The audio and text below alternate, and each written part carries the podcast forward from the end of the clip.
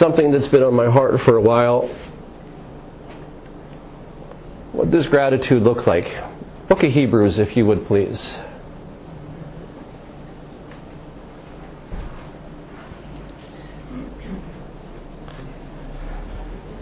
Chapter 12 and verse 28. Got my own version of it up here. So, would you read with me what's on the screen there? My own version of Hebrews 12:28.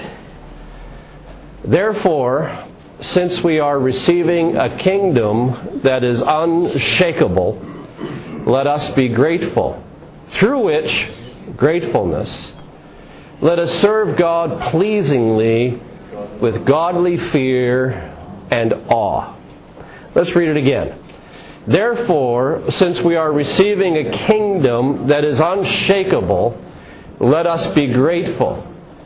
Through which gratefulness, let us serve God pleasingly with godly fear and awe. The word grateful, let us be grateful, is the same word in a variety of other places in the book of Hebrews that is translated the word grace. And you may, depending on the version of the Bible you have in front of you, it might just say, let us have grace. Let us be grateful, or let us have grace.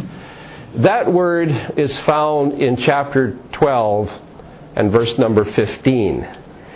Just skip back to verse number 15 of that same chapter, where it says, Looking diligently, lest any man fail of the grace of God.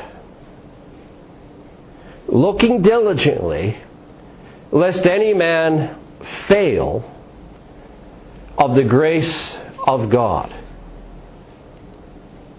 Verse 15 the writer says, don't fail of the grace of God. Verse 28 serve God through grace or gratitude. It's the same word. Don't fail of the grace of God. Serve God through grace. He introduces a thought in verse 15 and he summarizes that thought in verse 28 and the teaching between verses 15 and 28 talk about how we should not fail in the grace of God and ends up we need to serve the Lord out of a heart of gratitude, a heart of grace. Now, the fact is, we know from our other studies in the book of Hebrews that you and I are on a pilgrimage. Amen? We're going somewhere. There is a definite destination to which we are going. And as you and I get closer to the end of that pilgrimage, the fact is you and I are coming to the climax of all that God has done in the past and is doing and will do for us. You and I, have ever told you the end of the story? That's going on my tombstone, somebody said. But the end of the story is glory. And you and I are not just wandering around in the wilderness, putting in time. We are in a destination, we are on a pilgrimage, moving to a specific day. And I'm looking forward to that day when Jesus comes. Amen? I'm looking forward to the day when that, this body of mine puts on incorruption, becomes immortal. I'm looking for this weakness to be exchanged for strength. I'm looking for the natural to be exchanged for the spiritual. There is a day of all days, and it's in my future. But God has already begun to make good on that promise to me.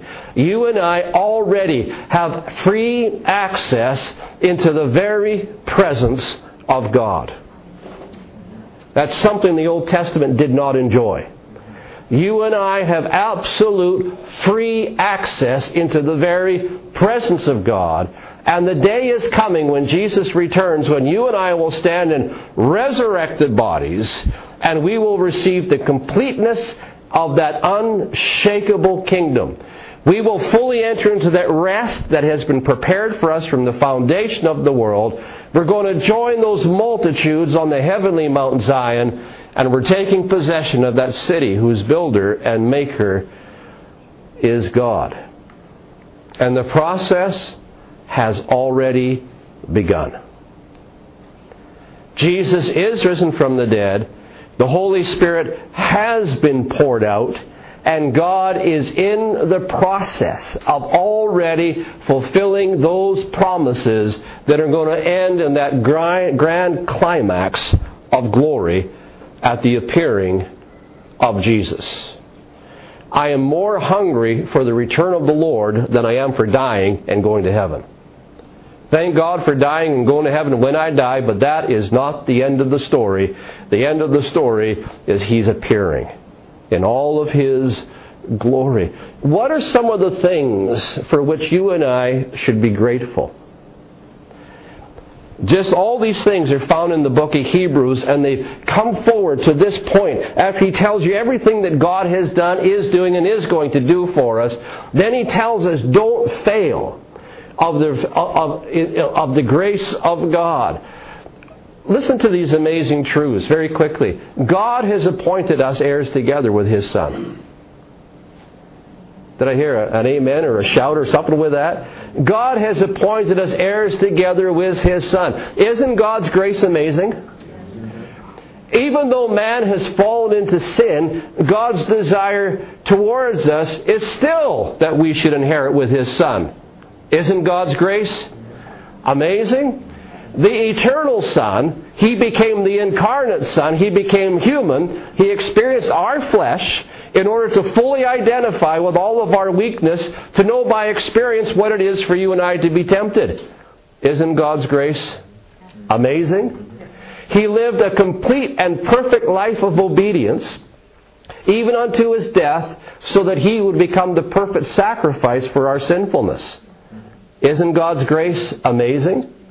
And this incarnate Son that became a man, this, this God that became man, he now is the exalted Son as he's raised from the dead. Isn't God's grace amazing? Redemption is full and complete. Sin has actually and really been removed from us. Isn't God's grace amazing? That exalted Son, that God who became a man, who died, was raised from the dead, returns back to heaven, sits at the right hand of the majesty. He does so retaining all his human experience, so he knows what it's like when you come to him with a need.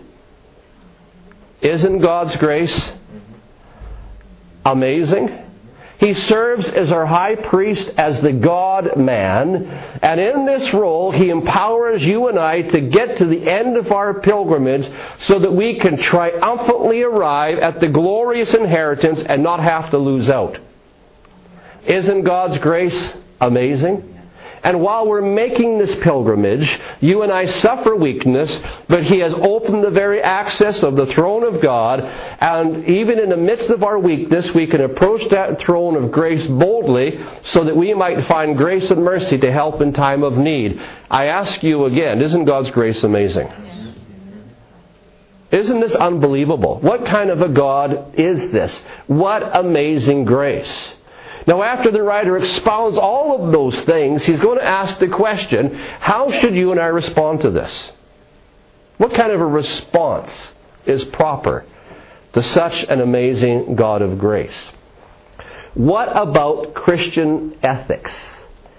When you have the commands in Scripture as to how you should behave, how Christians always guard their tongues how Christians always guard their minds and always guard their hearts. How Christians will never, ever, ever sow seeds of discord or stir things up. How Christians would never behave in that way. Are these laws, moral platitudes that we're supposed to impose upon people, or is it gratitude for such an amazing God? What serves as the basis of our behavior. Why do we behave the way we behave? All the way through the New Testament, appeals to proper behavior are based on the fact that we have all received undeserved mercy. Every ethical command in the New Testament is based on the fact that we have received undeserved mercy.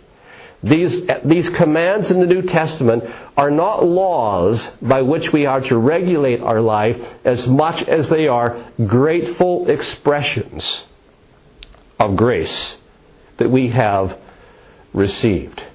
In other words, the teaching between verses 15 and 28 will tell us this Christian ethics always flow from a heart of gratitude. When I see people misbehaving, God forbid, but if I see people misbehaving, it's a clue to me they're not grateful.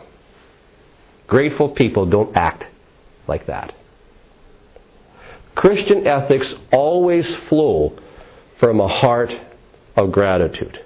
That's all the way through the New Testament.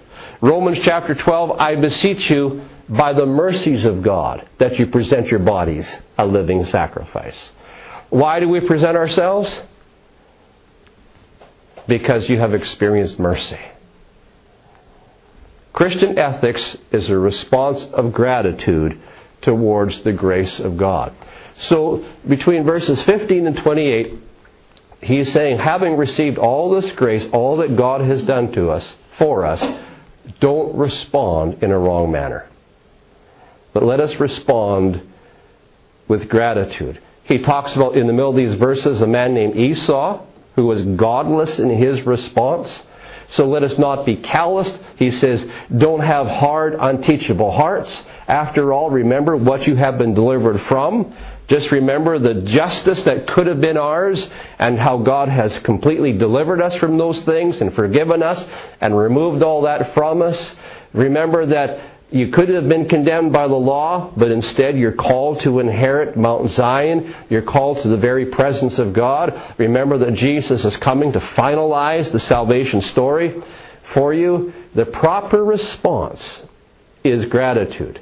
Through a heart that's been broken of its hardness, from a heart that's been filled with God's love, the writer Hebrews says it is now possible to serve God in a pleasing manner with godly fear and with awe.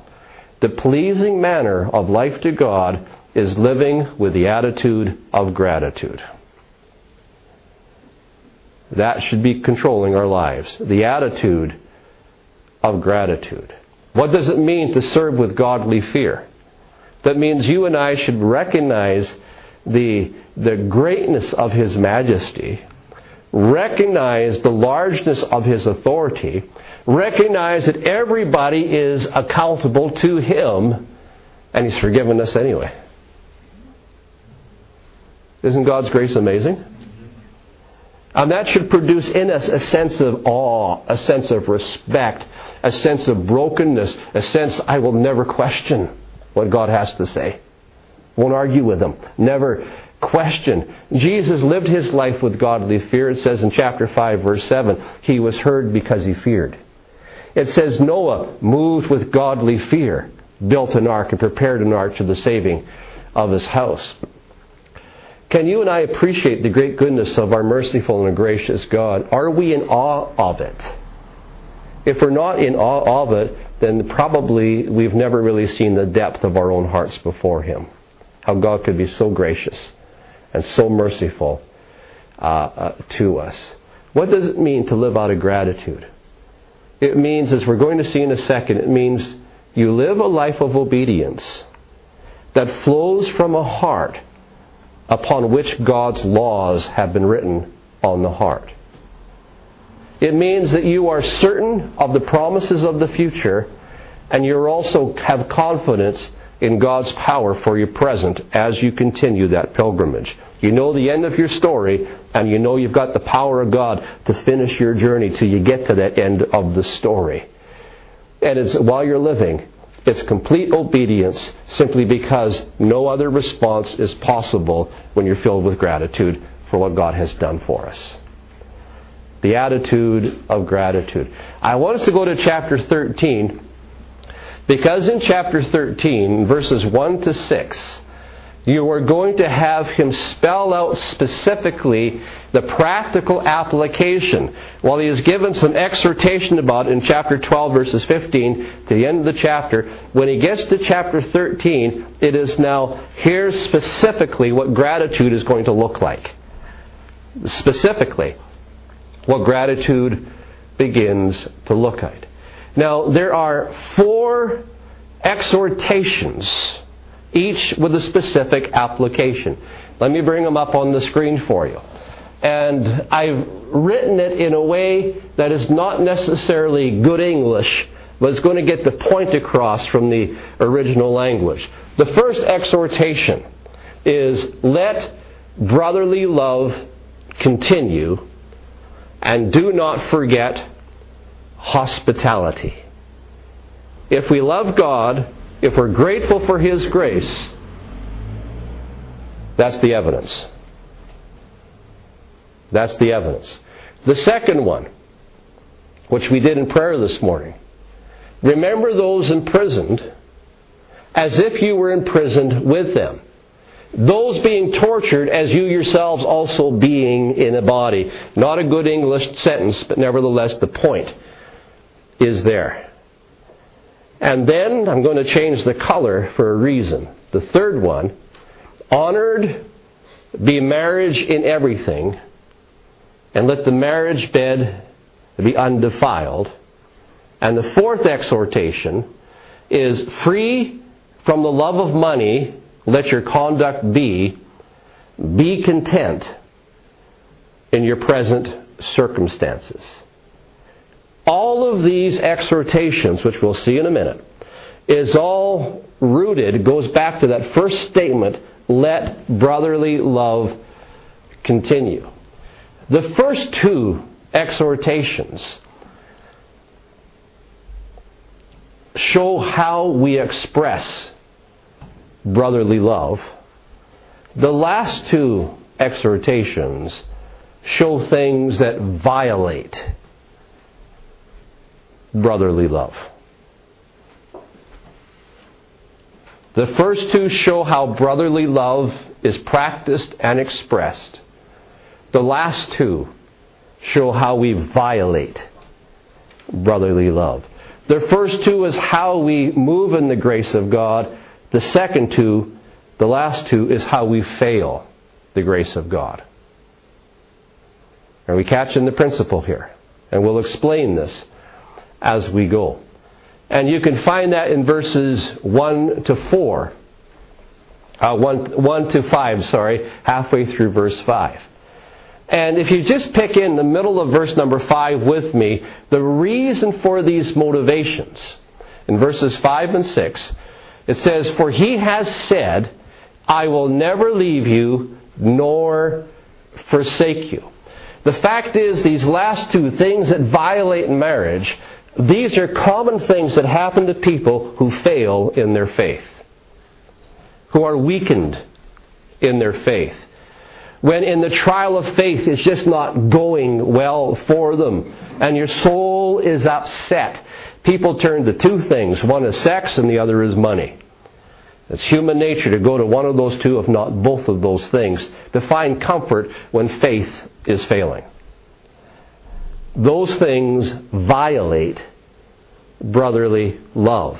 And instead of having in your times of weakness, the temptations come, the promise is this half of verse 5. You have to remember no matter how difficult it is, no matter what price you are paying to be a Christian, God said, I'll never leave you and I'll never forsake you.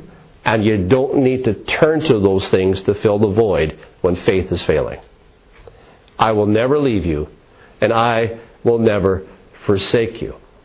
These exhortations take on new meaning as a proper expression of what it means to be filled with awe at what God has done, how to respond in gratitude for what He has done. And I want you to catch this that your debt to God that you cannot pay is paid to your brothers and sisters.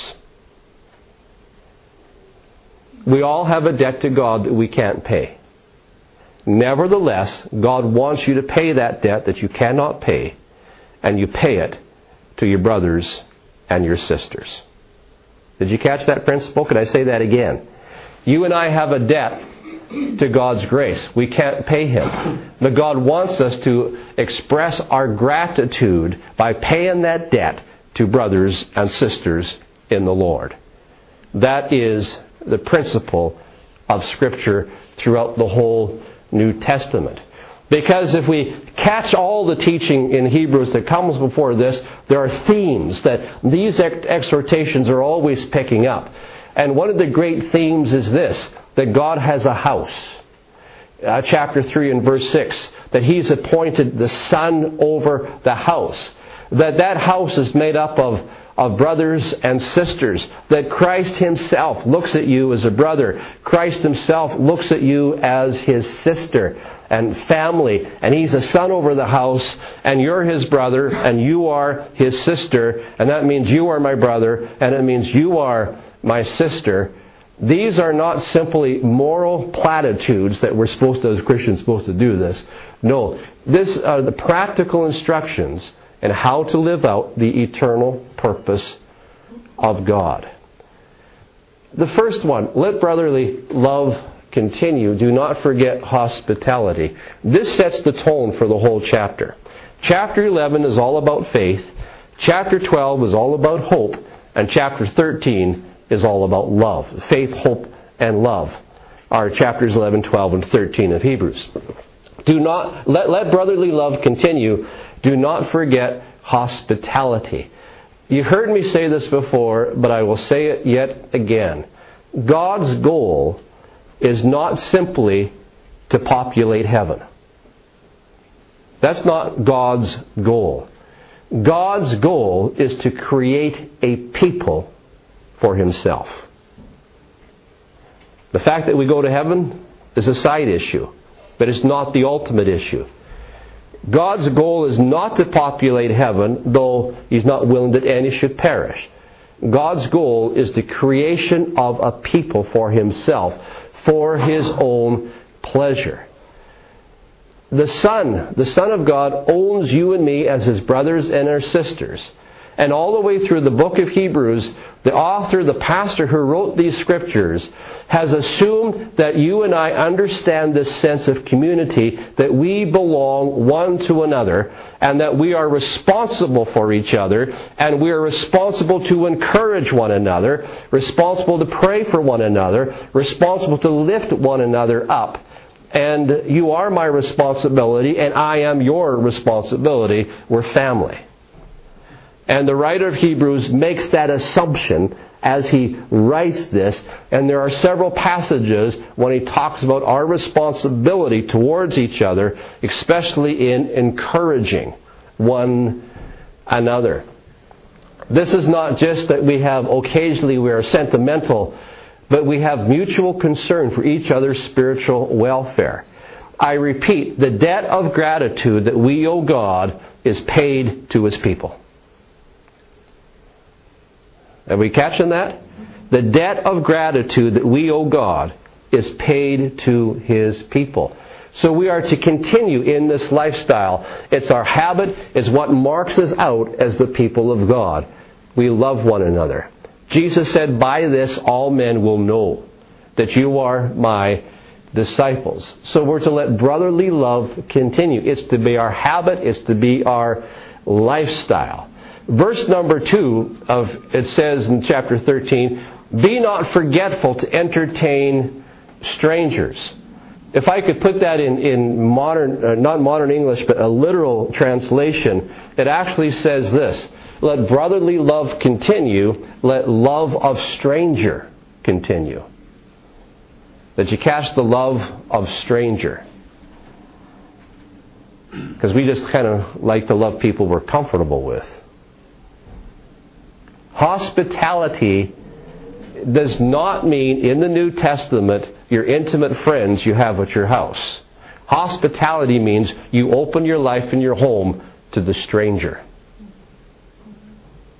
Ooh. Now that's something Western culture doesn't grasp. because our house and our home is our domain, and God forbid that people cross that threshold. And yet, hospitality means open your heart and your life to the stranger. So the question is, who's the stranger? And it says we're to not forget it. This means this is no begrudging offer of kindness, but it is a generous sharing of what we have. Now, the question everybody wants to know well, who's the stranger? Who's the stranger that I should consider as a brother? Remember, our debt of gratitude is to be paid to one another and according to this and to strangers. Who's the stranger? Are they visiting preachers that come along? We're going to put them up in a hotel or we're going to put them up in our home, these visiting strangers. Or maybe I should read Matthew 25. When did we see you naked? When did we see you hungry? When did we see you thirsty?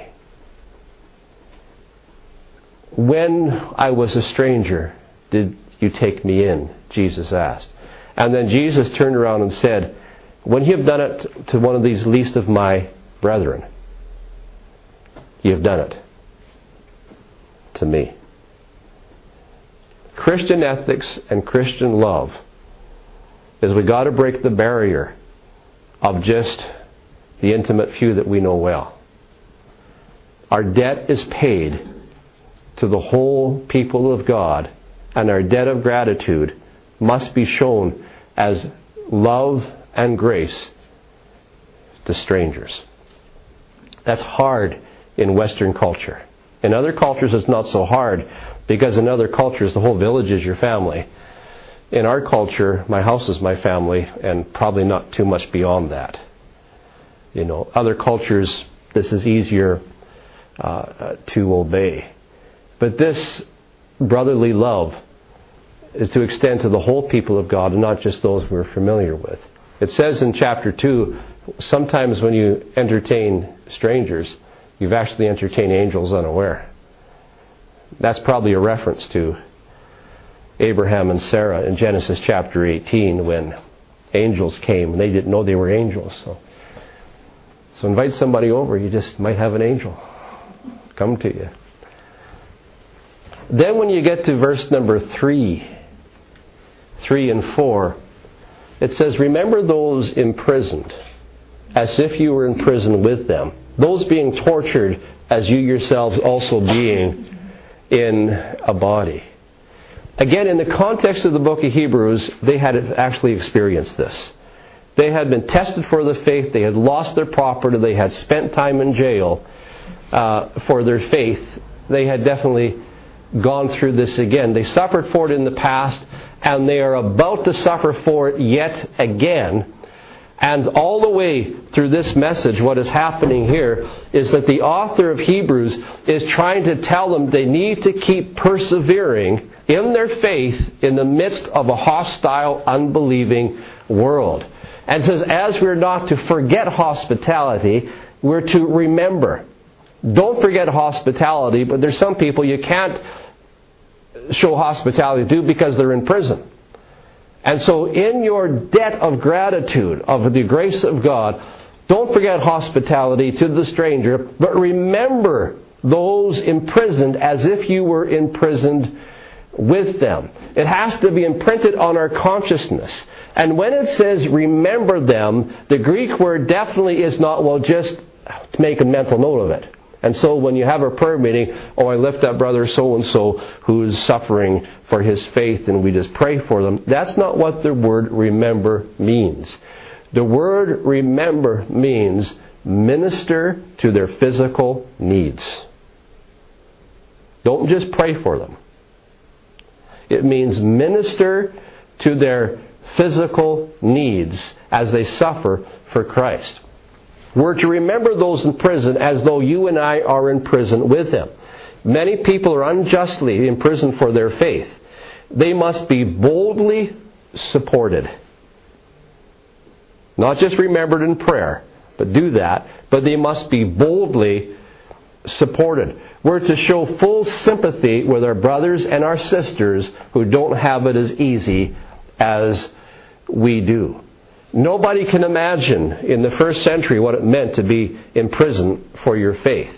The prisons were dark, they were damp, they were cramped, they were filthy, the guards were cruel, they were harsh, they looked for bribes, they did not feed you, and they did not clothe you, and if you did not have family or somebody bring you food, you would starve. They didn't give you televisions, they didn't give you a bed. It was harsh and cruel, and if you didn't take food to them, they would starve. That's the reality of the prisons in some of these places. Now, when it says remember them, you have to realize how you expose yourself to the same danger. Because you take the food to them and you show support to them, you're obviously putting yourself in the line of danger to do that as well. The fact is, in Hebrews 11, some believers were tortured. Some experienced extreme deprivation. But brotherly love, brotherly love shows solidarity with these people. Moses, in Hebrews 11, chose to identify with God's captive people. Now, why does it say those being tortured as you yourselves also being in body? Why does it say that phrase? Because he's playing on a theme that has been brought out earlier in the book of Hebrews. Christ took on a body so he would know life as you live it. He fully became one of us to identify with us in every sense of the word. So he knows what it's like to be hungry. He knows what it's like to be tired. He knows what it's like to be rejected. He's went through the whole human experience. Why? So he could identify with you and me. And what the writer of Hebrews is saying, as Christ took on the physical body to identify with you and me, you and I are to take on the same depth of identification for people who suffer in their faith. This is how we pay our debt of gratitude to God. It's good to be free. It's good to be living where we live. But God wants us to remember. Then we go on to the ones that violate brotherly love. Verse number 4 of chapter 13, it says, Honored be marriage in everything, and let the marriage bed be undefiled. There's a a shift of focus here. He's going to warn against sexual impurity and he's going to warn against greed. These two types of things violate the sense of community in the church. They violate and they will destroy brotherly love if they continue. These are the two things, the common vices that people turn to when they tend to fail in their faith and when they're not experiencing love. They look for it either in sex or they look for the comfort of what things can buy them or money. Either one, pursued for its own sake, will violate love. When it says marriage and the marriage bed, it's obviously referring to the bond between a man and a woman described in the opening chapters of the book of Genesis. Nothing is to belittle and nothing is to violate that marriage bond. Nobody married or unmarried, young or old, is to violate this in any way. The exhortation is for everybody because sexual misconduct is not a matter of private concern. I'm sorry, it isn't. Sexual misconduct is not a matter of private concern. It will destroy the corporate people of God has to be dealt with. It will destroy the corporate people of God. It will destroy the atmosphere of love and brotherly love for sure. It is betraying faithfulness, of which our covenant with God is all about. It's keeping faithfulness. And when you're weak and tired and your faith is failing, don't go there. He said, I'll never leave you. I'll never forsake you. You don't need to turn to that broken cistern. Don't need to go there at all. It's a violation of the faithfulness understood in our covenant relationship with the Lord. Sexual immorality incurred the judgment of the law, and um, just don't go there. And then the other one, free from the love of money, let your conduct be. Be content in your present circumstances. Sexual immorality is the seventh commandment. The eighth commandment deals with love of money in the Ten Commandments. Notice you have let brotherly love continue, the word love. Keep yourself free from the love of money. Greed or love of money is the opposite of brotherly love and is the opposite of hospitality. Greed prevents us from participating in loving others by meeting their needs. Greed won't let us meet the needs of other people. It violates brotherly love. Greed will destroy the brotherly love in the church. Why do people have greed? The last phrase is be content in your present circumstances. Now you have to appreciate the present circumstances which these readers were in. They had lost their property. They had suffered for their faith. Some had been in prison. They lost their bank accounts. They lost their savings. They lost their homes because of their faith. And when you go through that kind of thing, what's the response to be? Well, I should get this back and I should believe God for twice as much as I had before. And, and no, no, no. He says no. Learn to be content. Because one of the themes all the way through the book of Hebrews is this, and you've heard me say it many times this world is not your home. You don't belong here. We're strangers here. We should be dwelling unattached to this world here. If God blesses us, great. If we suffer, I have to remember this world's not my home anyway. I have something far better. I have a, a city whose builder and maker is God. The fact is, when persecution happens, loss is inevitable. And the response to loss, because we're being persecuted for our faith, is not greed, but our response is to keep faithfulness to Christ and rely upon God. That should be our response. When he talked about sexual impurity, he gave judgment of God as warning. If you read that God will judge these people. But when it comes to keeping yourself free from covetousness or greed, when things really get tight and difficult and we close ourselves in, um, he says, I'll never leave you and I'll never forsake you. And we've got to learn to hang on to the promise of God rather than cave in. I've got to build security for myself, and the actual the motivation is greed. I will never leave you, and I will never forsake you. Our motivation for doing these things is that God is faithful. If you go to the last half of verse 5, it says, For he has said, I will never leave you, nor will I forsake you. God has assured us of his faithfulness. He said he will never leave, and he was said he will never forsake. That's a he said it twice for our sake. I'll never leave you. I'll never forsake you. It's a double statement. God himself has said that to you and to me. This could not be more emphatic. It is God who has said these words, and they are in effect today. When he says, I will never leave you, I will never forsake you, the writer of Hebrews is quoting from Deuteronomy chapter 31, verse 6 and verse 8, which is repeated in Joshua chapter 1 and verse 5.